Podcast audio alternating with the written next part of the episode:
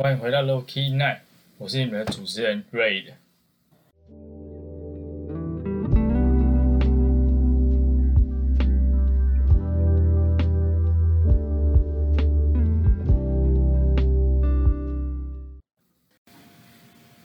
那在节目开始之前，如果你还没有订阅我的 Instagram 的话，记得赶快去订阅哦。我的 Instagram 账号是 R A I D 点 L A N，很期待在我的 Instagram 上看到你哦。也拜托大家去我的 Apple Podcast 帮我留言，然后帮我打新评分。觉得这集的内容也可以分享给你有需要的朋友们，让更多人知道这个节目。那我们就废话不多说，赶快进入今天的节目吧。那今天想要跟你们聊聊关于做 Podcast 的主题定位的部分，还有我自己做到现在我自己的想法。那 Podcast 怎么做？这个在网络上其实有太多的付费课程了。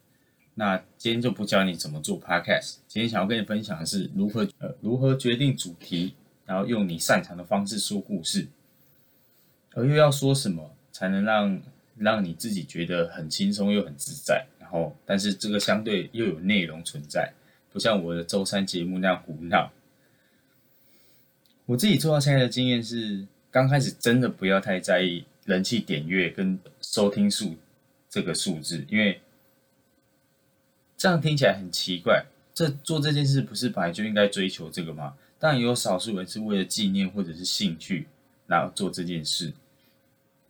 但是当你越在意点击流量的时候，你你就会变得越不像你自己。可能你很擅长讲旅游，但是你的听众就喜欢听关于感情的部分。可能你擅长理性分析，但是听众就喜欢单纯听你说故事。你牺牲了自己的优势，然后铤而走险的去揣摩观众想要的，这样最后就是你越来越无法生成更多的内容。然后，而且你也不太可能因为每个粉丝，然后去调整自己的定位。在现在这个内容为王的时代，越来越多人崛起进入 Podcast 这片蓝海。开始可以很简单，但是也可以一步一步专业，慢慢来专业化。这个其实没有哪一个好与不好的标准答案，只有你自己希望你节目最后在听众里面是什么样子。但我的建议是，如果你觉得你自己已经有准备百分之五十了，那我觉得就不要犹豫。赶快开始做这件事吧，不管任何事都好，只要你对那件事有百分之五十的准备了，那你就可以开始着手去做这件事。因为你永远不知道你实际开始后会遇到什么样的问题，而且这些问题也不是你可以事前预测然后精准闪避的。边做边学，边学边成长，这样回头看的时候，你就会知道这段时间里面到底成长了多少，而且用这样子的方式给自己最强大的鼓励。我常常说，不要让别人来激励你，那你会一直有惰性。你必须成为一个能自己激励自己的强大心理素质。当你有这样的素质的时候，你未来遇到任何事也不会把你击垮，因为你再也不需要别人给你一些就是精神上的安慰啊，或者是一些励志的，讲一些励志的鸡汤话那些。关于主题这件事，我要我要我该怎么知道我是什么样属性的人呢？你可以先问你自己，你自己是属于内向型的，还是比较活泼奔放、比较外向的？那你喜欢听故事，还是你喜欢说故事？那在生活中的你是喜欢探索，或者是你其实是比较喜欢稳定的呢？像我自己就属于比较内向，但是我很喜欢跟人家聊天，听别人的故事。然后在生活中，我也很乐于探索。我是一个比较奇怪的例子。那在这样的情况下，访谈性节目就会让我觉得比较得心应手，因为我只要不断的丢问题，然后从我们的互动之间去寻找下一个问题，这样我就可以一直延续这个访谈。可是如果你要我自己一个人讲的话，我就会比较干，我就没有办法像访谈那样那么自在、那么自如的一直讲一直讲。所以其实每一次在录，就是只有我自己的节目的时候，就只有我自己在讲话的节目的时候，其实会 NG 蛮多遍，而且后置也会花蛮多时间，因为很多时候就是吃螺丝啊，或者是突然不知道自己想到哪里，或者是不知道我自己接下来要讲什么，这都是很正常的。刚开始，我相信大家刚开始做 podcast 的时候，前几集要上传之前，肯定都是录超过一次以上，然后后置修剪也是花非常多时间的。但这是就都是一个过程。我相信像马六陪你喝一杯，或者是百灵果，他们刚开始肯定也是像我们这样起来的。那这些迹象，最后都能决定你成为怎么样的说故事者，就是怎么样的 podcaster。那现在收听完收听到这里的你，又是属于什么样个性的故事人呢？你记得问完自己之后，到我的 Instagram 跟我分享你的答案，我会告诉你你是什么类型哦。那关于内文文案这件事，我要如何才能增加自己的文案能力呢？我觉得这个真的没有什么办法或是技巧诶。当然你可以，比如说去看书啊，去看其他人写的文案作品，然后买一些什么大补帖回来自己学自己写这样。但是如果要说的话，真的只能逼自己一直写，一直写，一直写。但你开始会一开始会写很烂，你会觉得，干我到底在写什么东西？然后花一大堆时间就会写出这么不吸引人，或者是这么烂内容。当然这个都是很正常，因为不会有人刚开始就做什么都很厉害。就像我们刚出生不会用筷子，然后现在也是用了很灵活是一样意思。然后你从每一次书写里面得到一点点经验。然后在每一次书写里面慢慢的成长，可是我觉得你最后还是得找到一套属于你自己的书写，就是你自己的风格，你自己的书写模式，这样才是最舒服、最自在的。那当你能满足这两者的条件之后，优质有内涵的内容自然就会追着你跑，因为你做这件事情的时候是很轻松、很自在，你不会有任何压力。你不会去，你不会去想说，哦，我下个礼拜要写什么，然后我要用什么样的方式去呈现？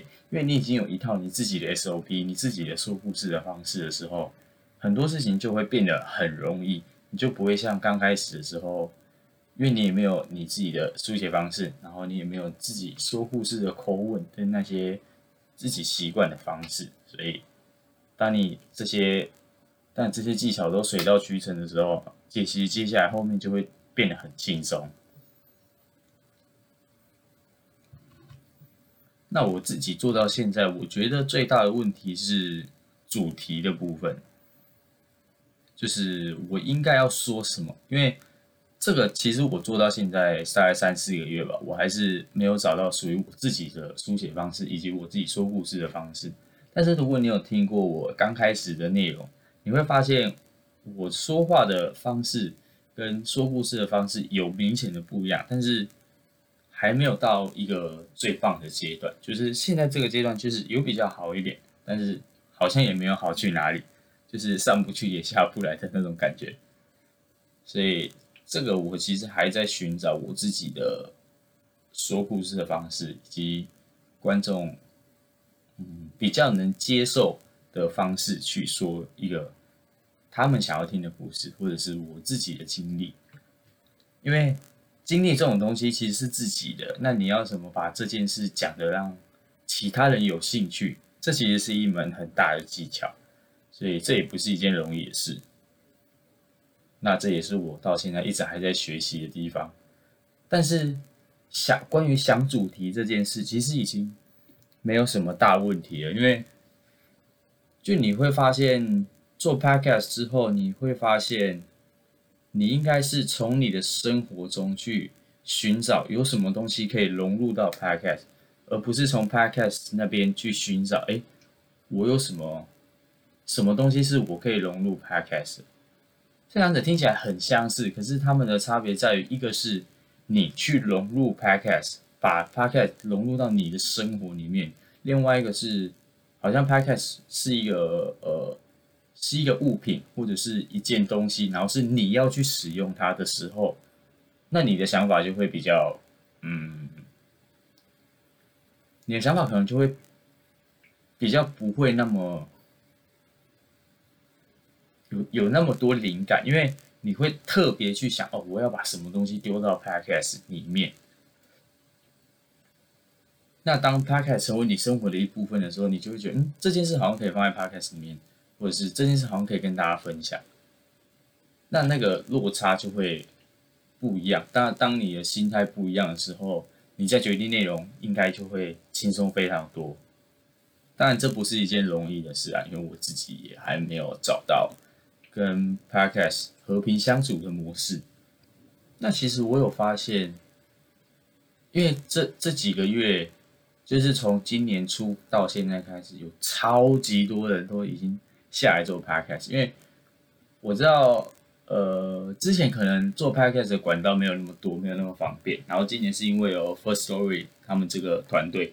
他们这个台湾团队，然后创立了那个 app 之后，他们把做 podcast 这件事变得非常容易、非常简单，所以也有可能是因为这样，所以大家才一窝蜂开始进来做 podcast。因为做 podcast 其实也不用太复杂，或者是太好的、太好的设备，你就可以开始做。你像一般的最简单的麦克风。耳机麦克风那种，你就可以开始制作你的 podcast。甚至如果你有麦克风，你是用手机录音，然后直接这样，你也可以做 podcast。但是相对你的音质啊，就会可能就会比较糟糕一点。But 那那都没差，反正刚开始而已，你在慢慢修正，慢慢修正。没有人一一开始就是要做的最好的那种。然后其实我蛮想跟大家分享，就是有一件事，因为。我从做 podcast 到现在，我有我曾经有一段时间是我真的想要放弃，我会觉得啊靠呗，我干嘛？我到底为什么要做 podcast？我为什么要把自己生活弄得这么忙碌？然后为什么要花这么多时间在做这件事情上？这件事情对我好像没有什么回馈，或者是说我根本就看不到回馈。但是我前阵子看到就是一些文章啊，他们就就是有关创业的文章，他们就会说。他有一篇文字，他是这样说：，他是写为什么我发的帖子、我发的贴文，好像都没有什么人要回复，或者都没有什么互动率，甚至都没有什么点赞率。然后对方就问他说：“你持续发文，你持续经营自媒体这件事多久了？”可能，然后那个人就回答：“哎，可能三个月，可能一个月，可能一个礼拜，可能半年，就是那些比较短的时间。”然后他最后就说。那你有看过哪一个创业家是在半年或一年之内就有所成长，然后变得很红的吗？当然，这些一定有，一定会有那种爆红餐厅。可是，我们不能把那些个体，就是那些比较少的例子，当做是一个常态，当做是，哎，我创业，我就是要跟人家一样，我就是要爆红，我就是要在半年之内。就让大家都知道，哎，我在做这件事。当然不可能这样。如果可以这样这么顺利的话，那就不会有人敢心甘情愿的去打工了。大家都出来为自己工作就好了，对不对？所以那个时候我看到的时候，我觉得，嗯，我觉得他讲的很棒。然后我那时在这之前啊，我其实是会在意，就是点击率跟留互动率的，因为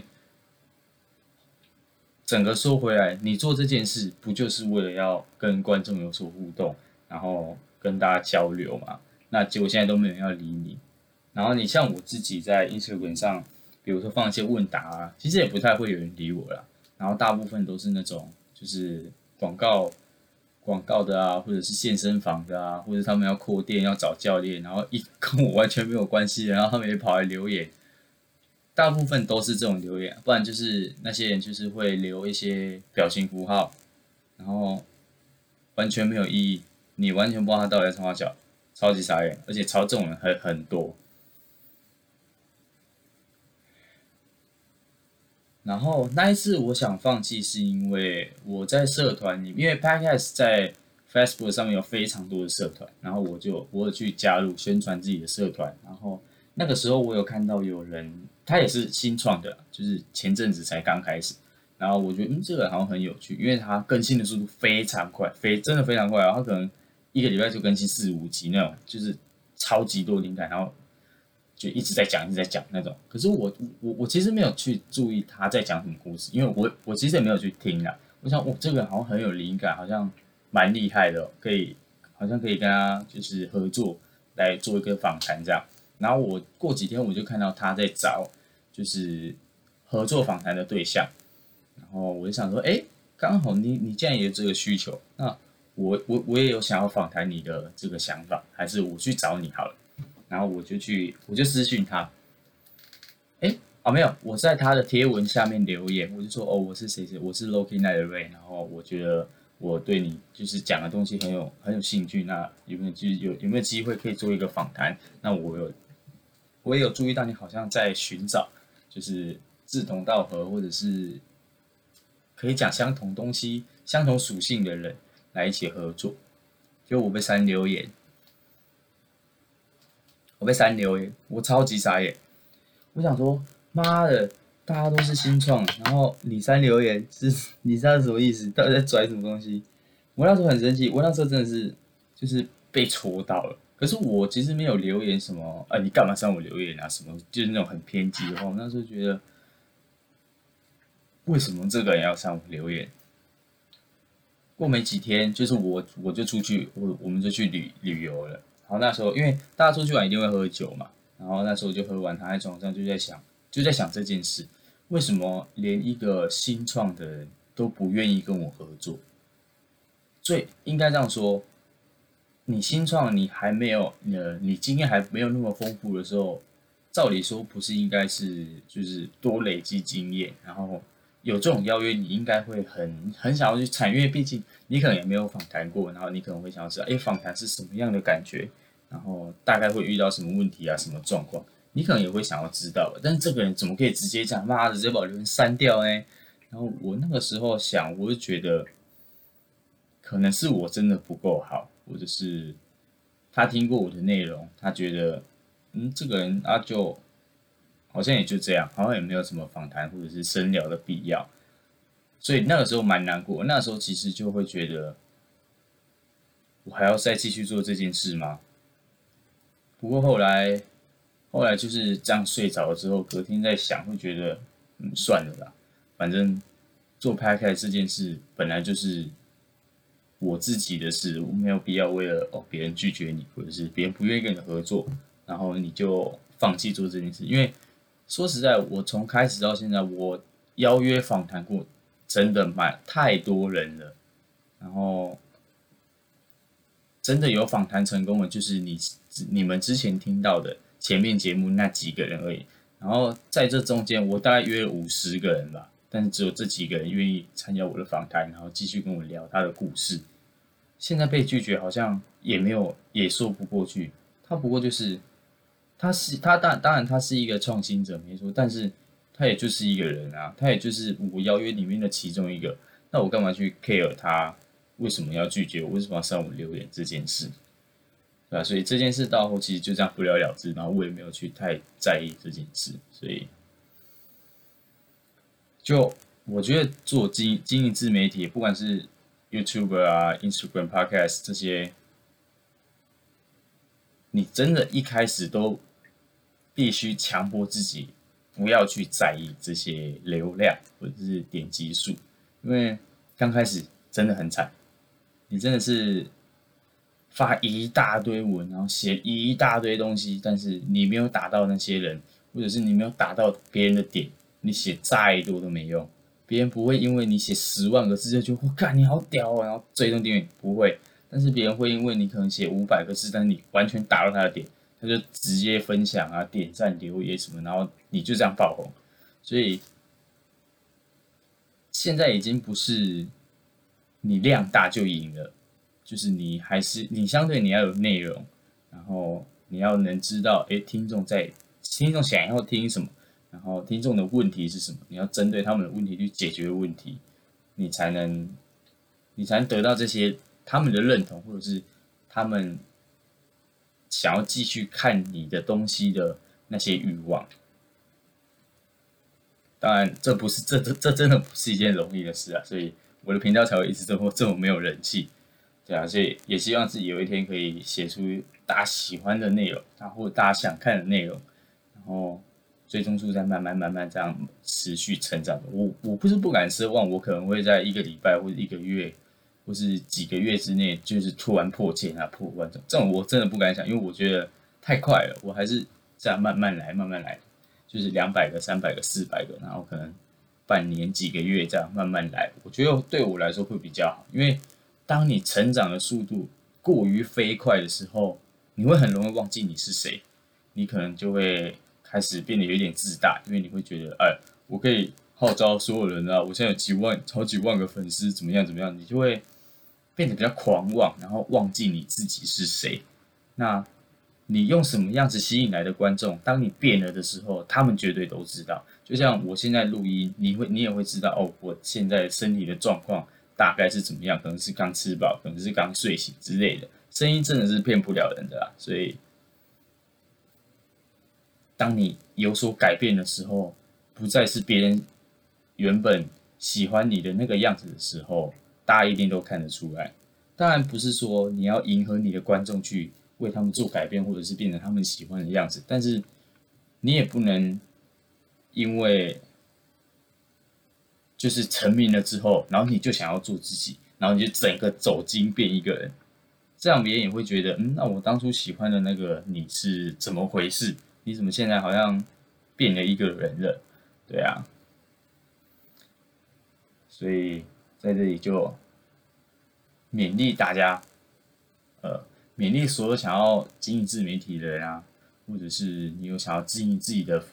个人品牌或者是粉丝专业什么，anyway 都好，就是真的不要太在意这件事，然后一步一步慢慢来，就是持续的发文啊，持续的更新，然后持续成长。通常啦，我自己在看，通常第一年就是第一年就会有所变化，然后第二年大家就会就会比较知道你这个人。那这个时候你的互动率高的时候，可能大家就会分享啊，或者是。跟你有更多互动的时候，演算法就会把你推到更多人看的地方。那这个这个时候，你在传承的速度就会很快，可是这个过程就会比较长，就像竹子一样啊。前五年它就是一直往下埋根，然后第五年开始，它就是会往上涨得非常的快。所以经营自媒体也是一样意思啊。所以要熬过前面那段时间，真的会很辛苦，但是熬过去了。最后一定会有成果，然后你一定会满，你一定会很感谢自己哦。我曾经经历了这些，那现在一切都值得了。对啊，大大概是这样。因为我其实也没有做很久，而且我也没有找到一套属于自己的方式，我也没有办法跟你们分享太多比较专业或者是比较厉害的内容。我只能就是分享一下，哎，我遇到的问题。以及我自己解决的方式，然后我现在目前的状况，然后让大家去知道哦，我现在大概是什么状况，然后我现在面临什么问题，然后我也在持续找方式解决。就像你的人生可能也面临到了什么问题或者是什么瓶颈，那我也希望你可以勇敢的想办法去解决这件事，然后去克服它，把自己变得更加优秀。对啊，那今天的内容就差不多是这样哦。我是瑞，谢谢你们收听到这边。那我们就下礼拜见喽，拜拜。